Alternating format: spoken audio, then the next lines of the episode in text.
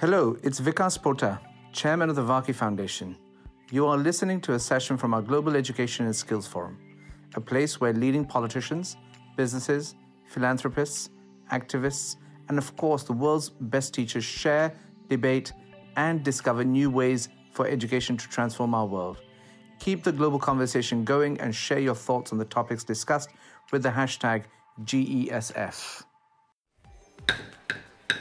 Good morning. We call this session to order. I welcome all of you to this House of Debate.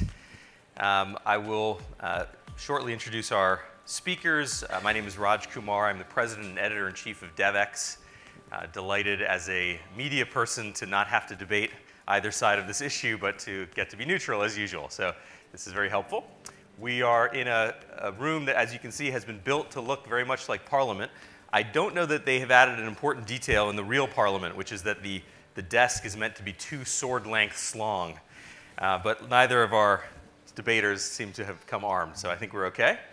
Uh, we are here today to debate the question this House believes that is teaching 21st century skills an educational dead end? That teaching 21st century skills is an educational dead end.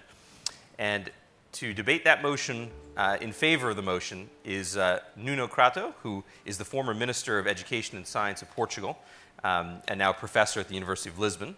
And with him, Mark Lehain, the Director of Parents and Teachers for Excellence. Debating against the motion, Saadia Zahidi, who is a part of the executive committee at the World Economic Forum and is the head of education, gender, and work there, as well as Dr. Halima Begum, who is the global vice president for education at the LEGO Foundation. So uh, before we begin the discussion, we are going to take a vote. And if you look next to you, you will see a, a small device that you can use to vote for, against, or undecided. Um, it should be fairly self-evident. A or 1 is for, B is against, C is undecided. Again, the, the motion is this House believes that teaching 21st century skills is an educational dead end. Please vote.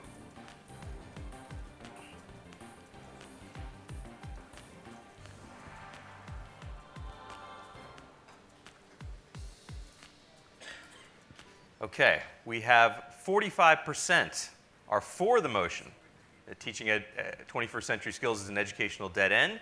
36% are against, and 18% are undecided. Let me explain that today we will be focusing on the swing, the difference, not just which side gets more or, or doesn't or, or, or gets less, but the difference from this original vote. So your job is to pay attention to the debate and to the points made and to contribute to the debate during question time. First, we will begin with the for side for the motion. So I'd like to ask the first speaker, um, again, Mr. Nuno Crato, to please come forward, and you have seven minutes to make your argument. Thank you very much, Mr. Speaker. Good morning, everybody. This is a maybe a little bit confusing because it's very strange that someone is going to say that is going to have a motion against 21st century skills. It's very strange. So do we on this side think that we should impart students with 18th century skills? Or do we believe that we are not in 21st century? It's very strange. So why did we accept this challenge? First, because there is some truth in this motion. And secondly, because we like a good challenge, Mark and I. But I'll rephrase the motion to make it clear to everybody what we support. The motion I'll rephrase is this teaching 21st century skills by replacing specific content knowledge with general skills is a dead end. So if we avoid knowledge to teach 21st century skills, as some people really support, this is a dead end and this is wrong. So what are 21st century skills? I hope you will explain better than me, but I'd say that usually people talk about critical thinking, creativity, deeper learning, higher order thinking, digital technology mastering, and all these type of uh, slogans that have some good content, but sometimes became just slogans. And people say that these skills are characteristic of 21st century. And usually people argue along the following lines. The study, study body changed, and so we want to educate now every child and not just a few. The marketplace involved, we don't know what's going to be needed in the future, so we should teach or learn how to learn instead of learning something. We should avoid routine tasks, and instead, instead of knowledge that nowadays is quickly outdated, students need to get transferable skills. I'll argue first that whole idea has some flaws, and I'll explain later why taking this idea to its final consequences is, is a dead end for education. So why the, is the idea flawed? First, 21st century skills are a misnomer. Do you know exactly what's going to be needed in 21st century? Well, in a way, we all know, and in a way, no one of us know. So, for the things that no one of us know, it's safer to be on the safe side. And, but there are things that everybody knows about 21st century. I'm going to tell you some of them. I'm going to tell you some of the skills that I'm sure will be necessary in 21st century. First, reading, comprehension. Critical reading, being able of read and understand the text. Being able of communicate clearly. This is, will be necessary in 21st century. Secondly, capacity to think quantitatively, i.e. some knowledge of mathematics. Third, capacity to understand data, i.e. data analysis, statistics, a little bit of statistics. Some understanding of society, i.e. literature, history, arts, and so on and so on. Now, do you call these 21st century skills? I call these all century skills. I think this is necessary, was necessary in 19th century, is necessary in the 20th century, will be necessary in 21st century. And this is not usually what people say. So, do you want to say that 21st century skills are just knowledge? So, we all, all agree. We all agree on this. Everybody needs knowledge. But at the same time, this is kind of an arrogance. Because weren't people creative in the past? Just think about the marvelous works of art that have been produced. Just think about the marvelous science discoveries. Just think about the marvelous engineering constructions. Just think how creative humanity has been. So the problem is not this. The problem is now we need to educate more people and to give more people a high quality education that in the past only a few people had. This is the heart of the problem. So the heart of the problem is how are we going to impart knowledge, to impart skills, to impart creativity to everybody and not just to a few as it was when I was in high school. In my country, I was one of the 4% of kids in my age who, find, who, who, who finished high school. That's very sad. Now, almost everybody finalizes high school, and that's very good. And we want everybody to have a good education. I think I had a good education, although a little bit old fashioned. And we should modernize education. Of course, we need. We should introduce technology. Of course, we need. We should introduce debating. Of course, we need. We should introduce critical thinking in terms of questioning. We should rephrase what students say. We shouldn't go just for rote memorization, but we should uh, go for understanding of the questions. Now, what I say is to understand questions, we need knowledge. Now, let's see what some major or one major proponent of 21st century skills says. I'm quoting the British Association of Teachers and Lecturers.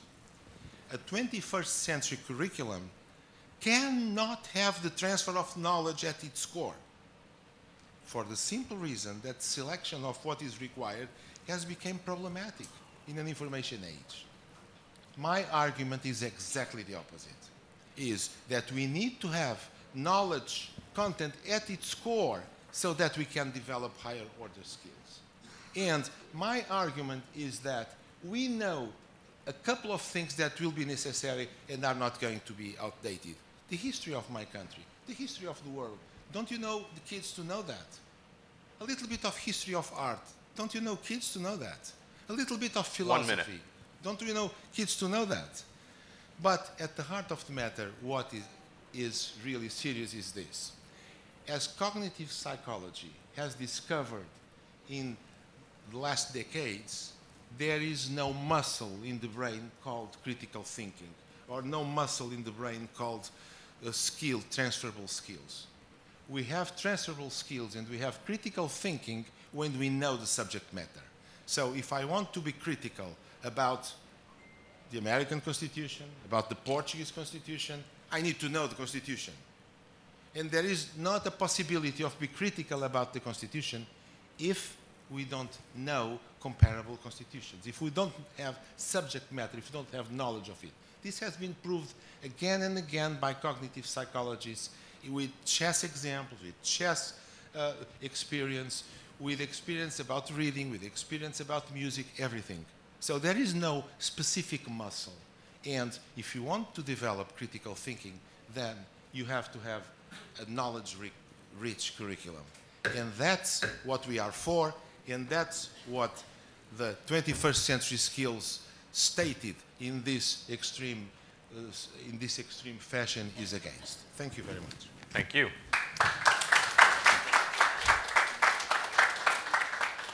Saadia Zahidi against the motion.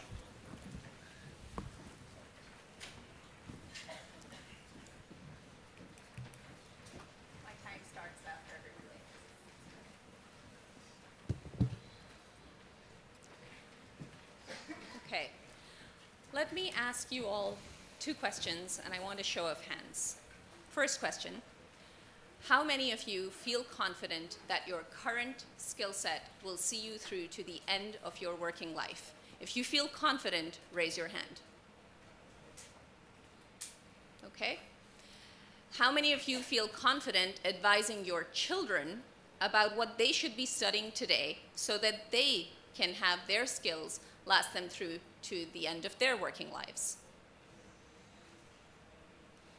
Okay, and this is pretty much what the answers look like in every room where I've asked this question over the last year and a half. Rooms in Davos, rooms in other parts of the world, um, some of the most important leaders of the world being unable to answer confidently that they think their skills will last them through to the end of their working lives or that they're able to advise their children. And this is not surprising because we are at the beginning of the fourth industrial revolution. Now, that revolution is changing business models around the world. It's changing many, many things about how we live, how we work. But in particular, three things are happening in the workforce. One, some jobs are simply disappearing because we are whole scale replacing the tasks and skills required in those jobs with machines and algorithms that are able to do them better. Now, there are some very gloomy statistics out there 47% of all the jobs in the US, um, uh, potentially 77% in China, potentially 69% in India. And there are more conservative estimates, and cons the conservative estimates are based more on tasks rather than all of jobs, and that says about 9% in the OECD. But still, that 9% is millions of people who will be displaced in their jobs. The second big trend is by 2020, so this is the World Economic Forum's own research, by 2020 alone, 35% of the core skills in currently stable jobs are going to change. So the job might stay, but one third, imagine that, one third of what you're doing today is going to be different by 2020 in your job. And third, there are wholly new jobs emerging, jobs that we couldn't have imagined 10 years ago. Just look back at that. Social media managers, we never thought that was a job 10 years ago. That is a job today. There are going to be many more jobs like that in the next 10 to 15 years alone, much less the rest of the 21st century. Um, and those are going to be in the ICT sector. There are going to be ICT and STEM related jobs across multiple sectors. Those are going to be jobs in the education sector itself, in the healthcare sector, in the green energy sector, in infrastructure, um, green jobs across all sectors, um, care, elder care, and child care related jobs. So there's a lot that's going to be changing, and it's not just driven by technology alone. But all of this, whether those jobs are changing, declining, or growing, are going to require a new set of skills. Now, that doesn't mean that fundamental knowledge that we need around languages, around arts, around natural sciences, that that disappears but we need to do an upgrade, a whole scale upgrade of that system in two particular areas where there's going to be a growing premium. One is very human skills, and the other are very digital skills. Let me try to explain what that is. Around the human skills element, yes, it's creativity, it's critical thinking, it's active listening, but it's also media literacy. It's also the ability to handle a world of constant change. It's about basic learning around managing your own mental, mental health in a world of constant information and stimulation. It's agility, it's the ability to learn how to learn, it's curiosity, it's global citizenship in a world that is much closer together. The second aspect, the more digital skills, this is not about everybody learning ICT in a deep way, but it is about at least knowing what is AI so that we are the future owners of this AI and not the AI running us. It's about understanding coding as a language in the similar way as English or math it's about understanding how to use and interpret data in a world where data is the new oil. Instead, children are learning competition, not collaboration. They're learning memorization and not critical thinking. They're passing exams that test them on the past and not experiential learning that prepares them for the future. And the same thing, by the way, is happening in the adult workforce and in the adult learning system. Nearly 3 billion people are already part of the world's workforce facing these disruptions, and they are not going to go back to foundational education systems. They're going to need that skills upgrade today in the workforce while they are still working and while they're still providing for their families. And they, by the way, are the parents of that future generation. So we need better signals within that particular market too. In the American workforce alone, if we want workers that are at the highest risk of displacement, that's about 1.4 million people. It, the, currently, if we do nothing to help them with a skills upgrade, 16% of them have absolutely no possibility of jobs in the future. 25% of them have maybe between one and three options. Only 2% of them have choice. Only 2% of them have about 50 viable pathways to which they could move, and that's because they already have a very rich set of skills. And to open that door, you need at least two years. We found, on average, two years of a concerted reskilling effort towards those very human and digital skills, in addition to the more technical retraining that they will need. We shouldn't get into the trap that it's only technical change that's required in the adult education and adult workforce system. It is human skills, it is digital skills as described before. One and minute. instead, we have sent those people who are at the front line and facing the major shifts of the fourth industrial revolution, they are out there without any tools to navigate this change. Education today, whether it's the K through 12 system or the adult education system, looks the same as it did 100 years ago. Updating what and how we learn is common sense. Uh, it is not the dead end that is being presented um, by the other side. Without this shift, it's the future of our own and our children's livelihoods, our health, our happiness that would be at a dead end. Thank you. Mark Lehain for the motion.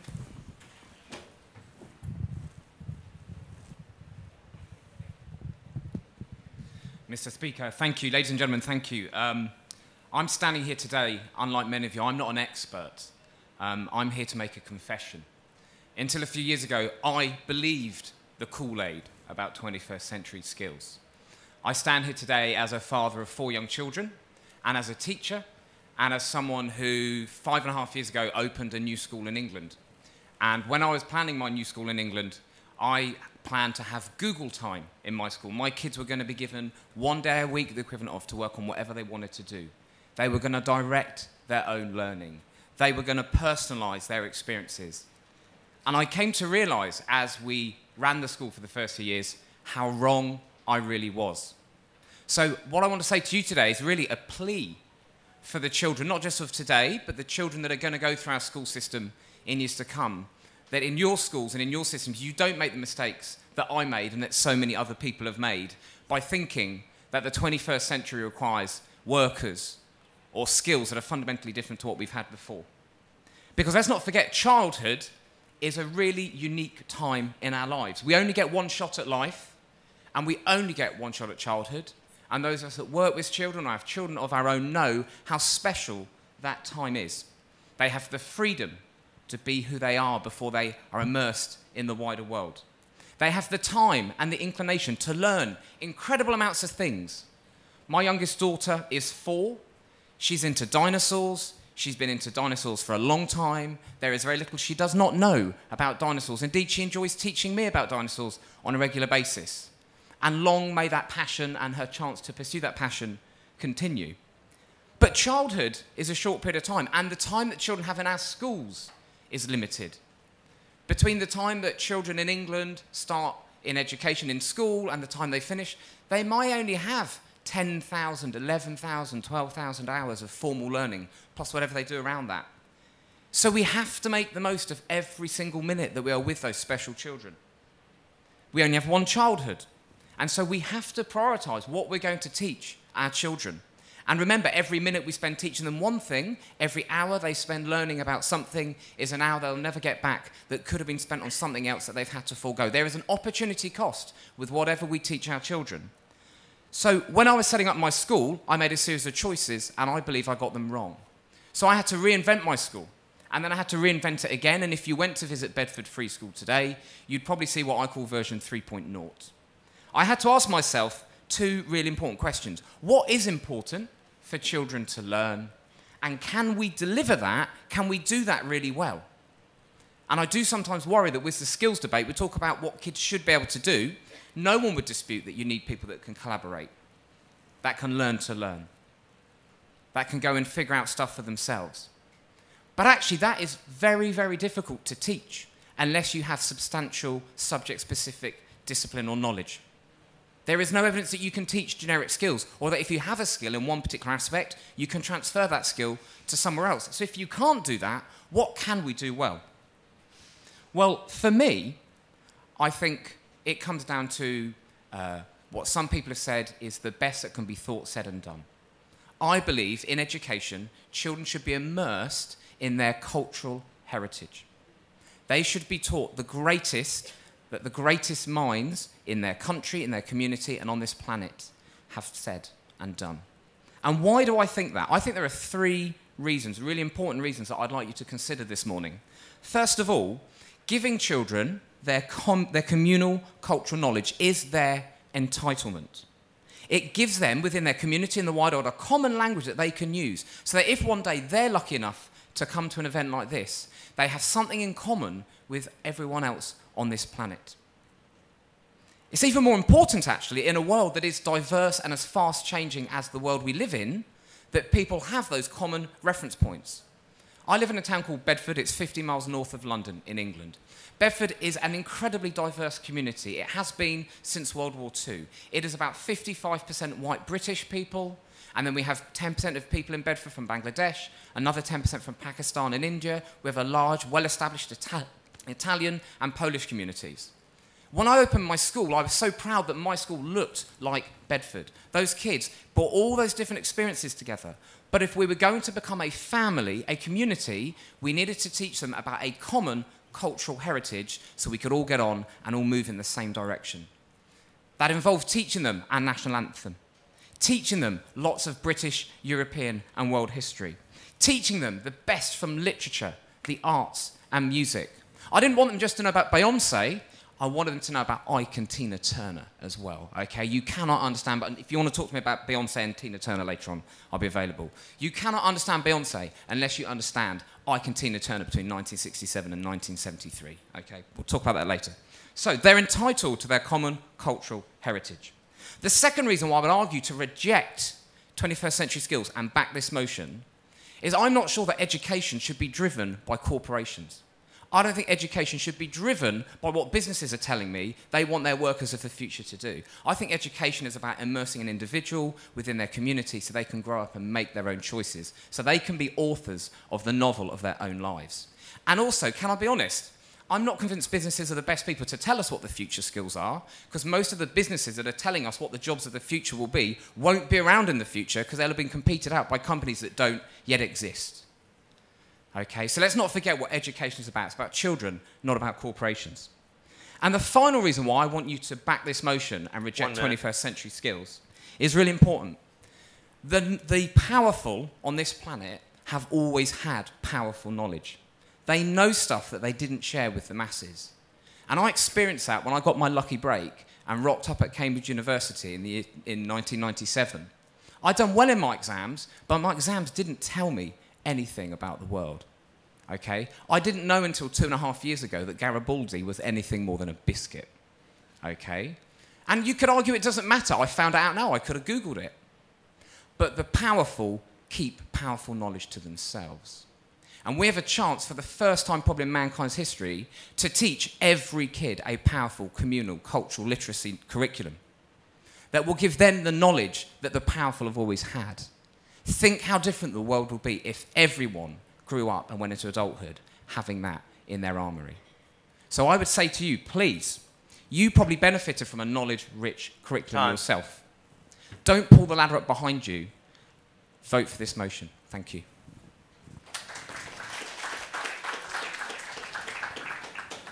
Dr. Halima Begum against the motion. Thank you, uh, Mr. Speaker, and um, thank you, ladies and gentlemen, for being here today.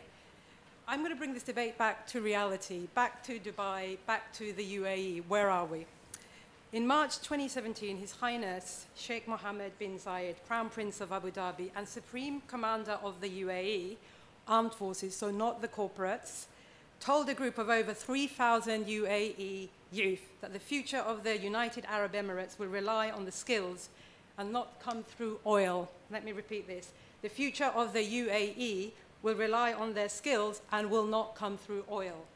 So far from being an educational dead end, skills like critical thinking, problem solving, collaboration, and creativity, these are the skills that will equip children to not only survive, but actually own an artificially intelligence driven future. They will save us with these skills. The planet will be saved. So let me gently now invite you to our argument on this side of the motion. As we said about to improve learning, because this is about learning, it's not about corporate skills and businesses, it's about learning. Our most important goal should be to move forward, the world forward, ourselves forward, and the world forward. And to do this, we must make sure that our children's learning is not outdated and that we are advancing but not moving back. And this means identifying and teaching our children the skills that they and the world will need to take the next step forward. If we fail to act with this goal in mind, our world will be stuck with the old ways of learning that's unsuited to the needs of tomorrow. So I think it's really important to remind ourselves what is the goal of learning. And I didn't hear that in the previous discussions. Okay, so children today need real world skills, right, to address the needs they'll face in the future. Skills like collaboration, teamwork, creativity, imagination, critical thinking, these are not fads, these are actual skills, actual skills that children need. To do this, they need to get behind the wheel, right? So they can't just read about these skills. They need to get behind the wheel and they need to practice in environments like what they will face in the real world. Because the truth is, and I think we've all said this, and I think you know this, the truth is that we don't know what they will face in the future, and we don't want to second guess, it's too risky. But we do know that they, the future is very uncertain. A little bit of statistics, because I think it works maybe, maybe to think about the data and what the data is telling us. And some of that data is coming from the corporates, but I think we need to hear from the corporates too. In 2015, McKinsey and Company demonstrated, and, and I think this was my uh, colleague's point here, that 45% of the jobs that people perform today in the US, let's take the pinnacle of uh, the most successful country of the 20th century, not the 21st century, let's take the US. The all, all of the jobs in the US, 45% of these jobs could be automated, could be digitalized, using current technologies that are available today, never mind the technologies that will actually be available in the future. They also show that about 60% of all occupations could see a 30% or more of their activities automated. Again, with technologies of today. And that frightens me. I don't want to frighten you, but it certainly frightens me that about you know, 80 or 90% of activities and jobs could be replaced by the robots. In other words, we cannot just give our children a simple roadmap of work ready skills. The roadmap doesn't exist anymore. We must prepare them to navigate on their own, find their way forward in uncertain territory, and solving problems that we can't actually foresee, and competing in a competition against artificial intelligence. This is what we're dealing with. It's not about the corporates versus content knowledge, it's about letting our kids compete against artificial intelligence.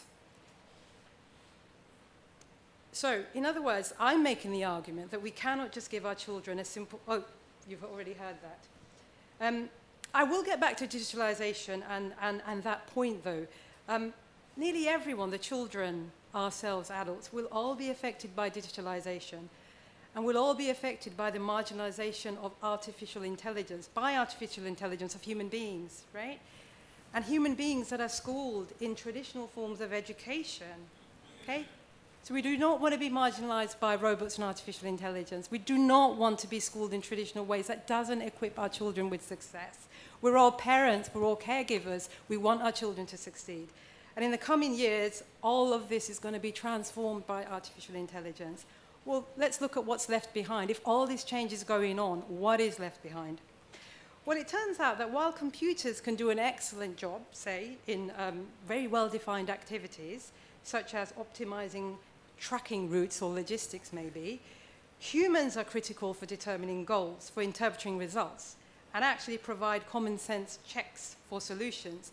The hardest activities to automate or digitalize with currently available technologies are those that involve managing and developing people or that apply expertise to decision making, planning, or creative work.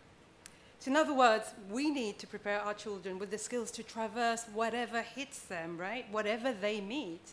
Whether that's working in a digitalized office where robots are the majority, whether that's working in a hospital where robots are performing surgery, or whether that's traveling on aeroplanes where human pilots have been replaced for the last 20 years. We want our children to succeed in this world. We also want our children to be future leaders, to solve complex global challenges of the future, such as climate change. So it's One not minute. just about learning. One more minute? One minute. It's about saving the planet. Um, I'm going to skip the statistics quickly. We know that children don't learn on their own, and they don't do it exclusively in a classroom. So they needed the scaffolded mentorship and a combination of content knowledge and, and lots of hands-on practice on navigating tricky situations. You can't be successful with one without the other. Nobody's asking us to replace one thing with another, but we're ac actually asking you to let children have the skills to allow them to adapt in society and the future. Coming back to uh, the Lego Foundation and we and what we do, I mean, we encourage children to play and build the skills of creativity because it's with creativity that children expand their minds. It's those skills that we, we believe are the skills of the 21st century, skills that cannot be replaced by the robots or artificial intelligence. Time. Time? So we encourage you to vote with us. Thank you. Thank you. We will now move to question time. Uh, I would encourage you to keep your questions crisp. Try to make sure there is a question mark at the end of them and direct them to uh, one side or the other if you can. Uh, please also state your name and position or organization. Uh, there are microphones which will come to you. So if you'll raise your hands, we'll direct uh, the first question. We'll start with this question over here.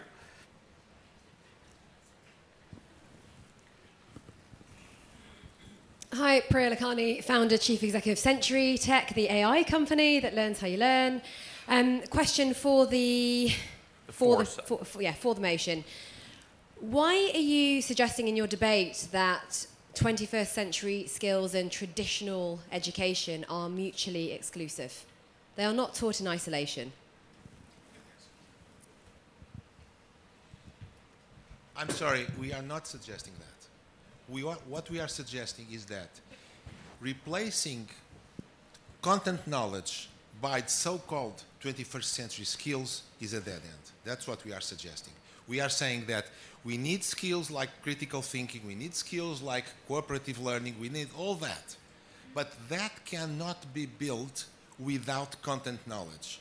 And the idea that the world is changing so fast that we no longer know what is needed, and so we should just teach skills outside of knowledge, this idea is wrong in our opinion. Thank you. I hope I have answered. We'll go to the next question.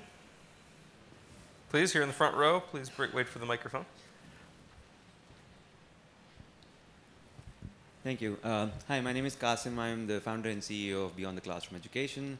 Uh, I guess the question is to Mark. Uh, Mark, you suggested uh, through your arguments that uh, skills like collaboration they cannot be taught. I mean, there's no evidence that suggests that they can't be taught. Unfortunately, I believe through history, we've seen that argument made time and again that this just can't be done, but that's been proven wrong time and again. We've spent millions of dollars coming up with uh, standardized tests. These uh, 21st century skills are relatively new. Um, so, what makes you suggest that they can't be taught and then there's no evidence right now, but there won't be any evidence in the future either? Thank you. So, I think the key thing is that. Um, skills can be coached, they can be experienced. You can train people in skills. I have had to learn how to do public speaking, I've had to learn how to do debating. But I can only really do that if I know the very subject that I'm talking about. So I feel confident enough to stand up here today and to talk about, to talk about uh, skills versus knowledge and what we should be teaching children because I've spent years and years and years thinking, writing, and debating it with other, other people. So that's why I think we shouldn't, you can't teach skills without that subject content. You can't build a beautiful Lego house unless you've got a massive range of basic Lego bricks to do that. You have to have something to build with. We had a question in the second row, then we'll come to the first row. Yeah. Hi, um, I'm Gareth. I'm just a humble teacher. Um, I have another question. another question for the four guys. Um, as the global village and global community is getting smaller, the chances of a of global curriculum are expanding, and already in the UAE, especially, we're seeing schools that are teaching the British curriculum in the UAE. Um, my question for you is: in a knowledge-based curriculum in a world that is shrinking, who chooses what content goes on the curriculum when it will affect lots of different countries, and suddenly someone needs to make that decision? Who is in control of that power? I've answered society. There is no consensus but there is consensus on basic things like reading, writing, communication, like history, we should know history, like basic math, like all these things are subject knowledge that should be taught. Now, each country, of course, puts some uh, more leverage on their own history, that's natural, but there is some common history that has common points, but the answer lies within each country and lies also with the families, lies with the parents, lies with society, lies with schools. But if we look across the board, we think that there is a consensus on some basic knowledge, and fortunately there is. And here in the front row, we have a question, and then we'll come to this side. Thank you. My name is Fernando Reimers. I'm a professor at Harvard, and I do research in how 10 countries are actually advancing 21st century skills in their public schools. My question is for Saadia. For those who are curious as to how this is happening, this book, Teaching and Learning in the 21st Century, explains how it is that nations like Singapore, like China, are actually teaching 21st century skills. But the question for Saadia is the following. Those for the motion have explained how it has been difficult for them as ministers or as school leaders to do that. And that is consistent with our findings. It is not, for, not everyone is equipped, either a government or a school, to do that. Should we just accept the fact that in the future this will be the new divide and that there will be some schools, some children, and some nations left behind because their inability to embrace a conception of helping students learn the skills that actually will help them become self authoring? I think, Professor Reimers, if you know, you ask yourself the same question. I, I, I, doubt your answer would be yes. We should let this be the new divide. I think we want we want to lift all boats. We want to be able to help people move forward. Yes, it's hard, and I recognize it's hard, and I actually really truly empathize with that.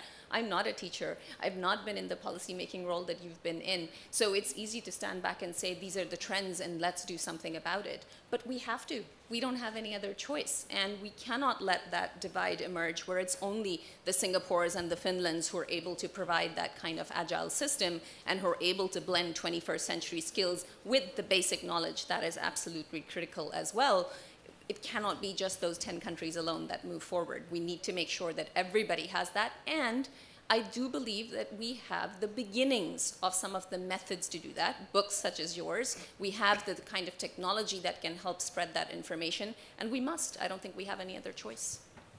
Okay, we have some questions over here. We'll start here in the second row. Hi, um, I'm Sirkunika Malinder from uh, Work in Progress in Finland. Uh, in my humble opinion, there are two big, big, big, big obstacles uh, for developing 21st century skills in schools. That is uh, the high stakes exams and uh, teacher education. Um, so, would you have any suggestions as to how to um, sort of mm, change the exam system in a way that would allow developing these skills? and how to address teacher education in such a way that they would be able to deliver these skills. Teachers in the classrooms today's, today don't really know how to. I mean, absolutely. I mean, that is a fantastic question. I mean, we can all agree or disagree on whether skills are important or not, But I think we could violently agree that teachers, the fundamental to getting this work in classrooms, don't actually have the skills. Whether you take Scratch, which is an education technology, or whether you take another tech, if teachers don't have the skills, how do you actually make this happen? What we would argue is that you actually have to change the incentives, right? So look at assessment, Most of the time, we're looking at assessing content based knowledge. We would absolutely argue that if you actually allow skills to be a means of assessment for content rich curriculum, you might actually get both. So maybe move away from high stakes tests generally, because they could be harmful, I would say, but actually think about looking at national assessments and international assessments and bringing in a breadth of skills, 21st century skills. You all know the jargon. I mean, essentially, it's those five critical skills. We might be more ambitious if we're looking at global citizenship. I think we can wait for that. But critical thinking, problem solving, I mean, they shouldn't be just one new domain that PISA tests. There should be consistent domains with maths, English, and science. And I think that's the only way you're going to do it. Change the incentives, get the skills recognized in your assessment frameworks, and then the teachers will be trained to perform in the right way. And what I would argue is the role of the teacher has to change. Like in the future classroom, it doesn't matter if you're in Malawi or in New York, a teacher is a facilitator, an enabler, right?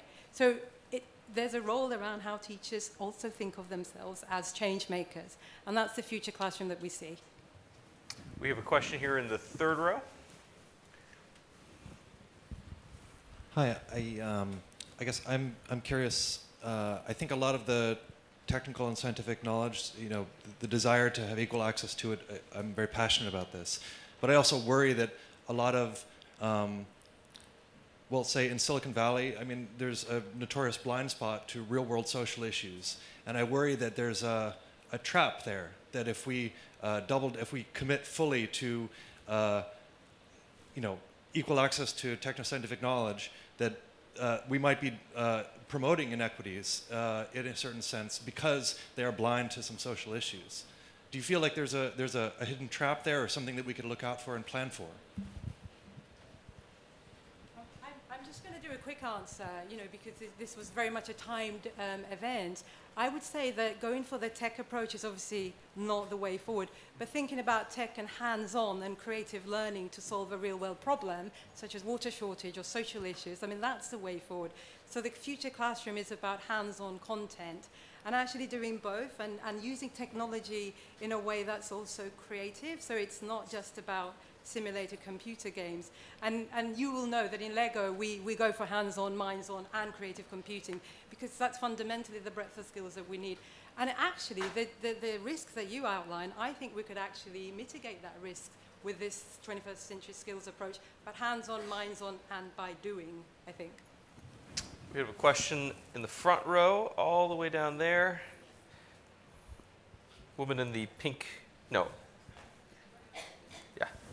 trying to keep them in order as best I can. I, see, I saw the other hands as well. Thank you. Um, my name is Laura McInerney. I run an app called TeacherTapp. And I have a question for the against, which is that the premise of the argument is based on the idea that the fourth industrial revolution will bring artificial intelligence and that therefore should uh, change the way we teach. But we did have a first, second, and third revolution. Now, that third revolution was around automation and computers in the 1960s. In hindsight and looking back, what do you think we should have done so that schools could have changed between 1960 and now, and it would have been better prepared back then?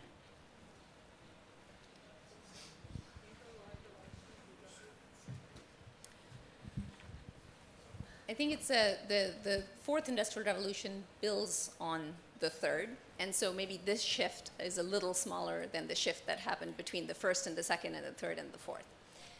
This system that we currently have is designed in the midst of the second industrial revolution. We haven't made that upgrade. What are the exact things we should have changed? They ended up happening organically because technology put into our own hands the ability to have that learning. The shift that's happened now is not so simple. It's not simply by having ubiquitous information that's going to allow each of us to pick up some of those skills. This is about experiential learning, and I think focusing on that now is what's going to set us up for the future. So we had, you were the next one here in the front, front row, this gentleman. Thank you. We may only have time for this last question. Let's see. Hello, uh, Glenn Wagner from uh, Canada. I'm a humble teacher as well. Uh, just on the other side right here, sir. Um, to the four side. Yeah, thank you very much. To the four side. Uh, your school, uh, I just want to get a little more information from you before we make a decision. You talked about uh, School 3.0, how you changed your school. Could you uh, elaborate a little bit about what you saw and what you went to uh, as your final model, uh, briefly, if you may? Thank you. So, so I should say my, um, my road to Damascus, my Pauline moment where the scales fell from my eyes, and notice there's three cultural references I've got just in those two sentences okay, from the Bible. Um, there was a moment when Nick Gibb, who was a schools minister in England, came and visited my school. And I took him around the school, and the children were very well behaved, and the children were charming, and we went in and out of lessons. And he walked into a geography lesson, and we watched uh, some 12 year old children rapping about fair trade coffee. Okay, they'd, they'd been researching, they'd done PowerPoint presentations, and they were rapping about fair trade coffee. When we walked out, he said, Mark, that was really nice. But could they have told me the capital of Sudan if I'd asked them? And I couldn't tell him the answer. But actually, I realised that night lying in bed, I knew the answer. They wouldn't have known the capital of Sudan. Most of them wouldn't have even known where Sudan was. In fact, very few of them would have known about Sudan and South Sudan. Now, you might argue that doesn't matter because they can look it up. But actually, having gone away and done the thinking and done the soul searching, when we reinvented the curriculum, I decided I wanted them to have way more time for the enabling subjects of science, technology, maths, and English that I wanted to have way more time for literature, art, music, extracurricular opportunities. And I couldn't do that if I was giving 24% of the curriculum time I had over to health and well-being, skills, and Google time. It wasn't possible. We only have so many minutes in the day, and we can only spread those minutes so far.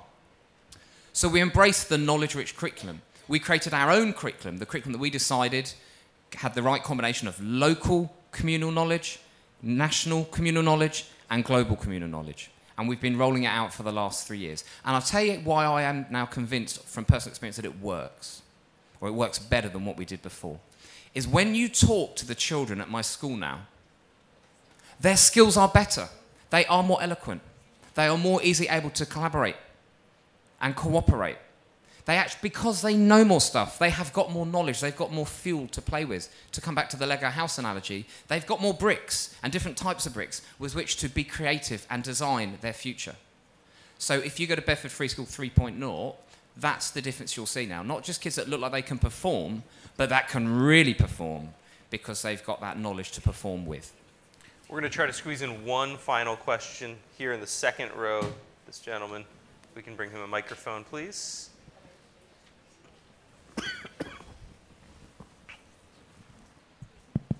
My name is Solomon David. I'm from the British University in Dubai. Uh, my question is to the Against team. Um, I hear a lot of skills rhetoric uh, recently, the, the, discussion on job focus, skills rhetoric. Of course, there's fear for future. But uh, is there a danger that uh, we are reducing the whole self development to a, a few skill sets? Are we re reducing children to a, a couple of skills rather than developing them as a whole self. Uh, there's a danger of doing this. this. The standard structured approach in the past, uh, looking through Basil Bernstein's approach, more structured approach in the school education, while differentiated approach in the university education. That sounds more realistic, where we could actually develop them reasonably whole self and to a profession.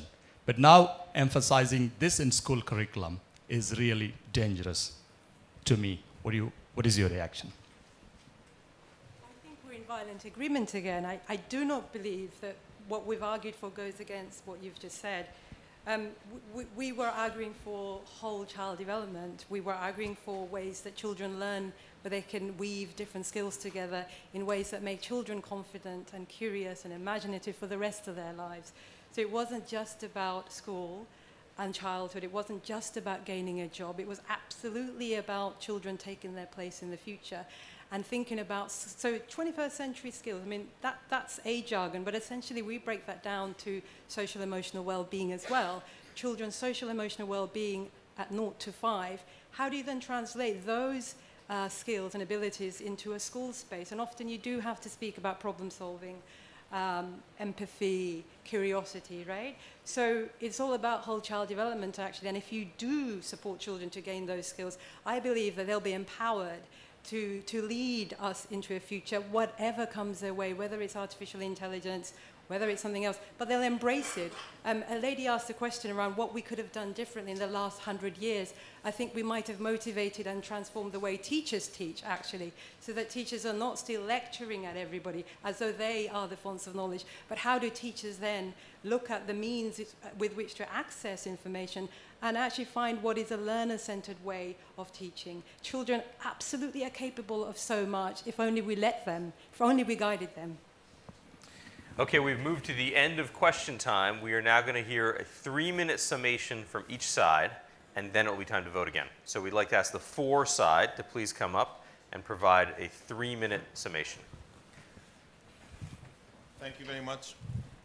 From this discussion, it seems that everybody agrees. But not everybody agrees. I'm going back to the motion. And what the motion, the rephrased motion says is this teaching 21st century skills by replacing specific content knowledge by general skills is a dead end. This is our point of view. Our point of view is that everything needs to be based on knowledge. And the best way to equip students for the future is not just to teach generic skills, just not to teach how to cooperate, just not to teach how to learn to learn in abstract, in a void, these skills cannot be taught, these skills cannot be acquired if students are not learning. And stu students need to learn. They need to learn math, uh, reading, comprehension, uh, history, social history. They need arts. They need all this full-fledged curriculum. This is at the heart. Then the method to teach this should incorporate more modern approaches. Of course it should. But we have to be careful. As Madame de Stael said, back in the 18th century, criticizing some exaggeration, exaggerations of some educationalists of the time, she said, all criticism that is being made to the old style of teaching is correct, but what they are suggesting is worse than what it exists. Thank you.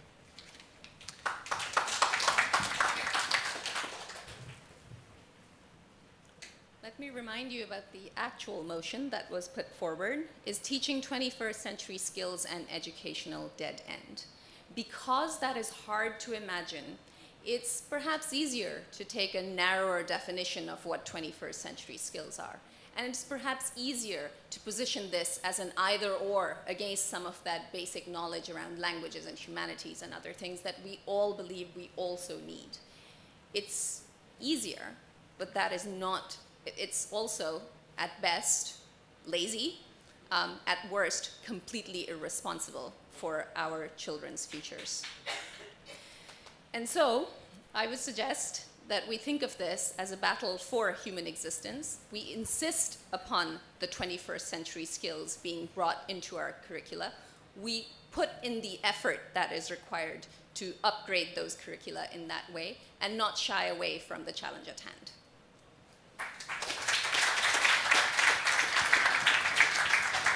Thank you. That closes the debate. We will now have a vote.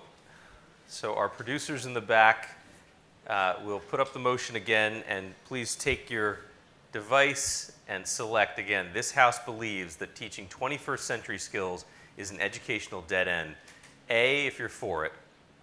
B, if you're against it, or C, if you're undecided.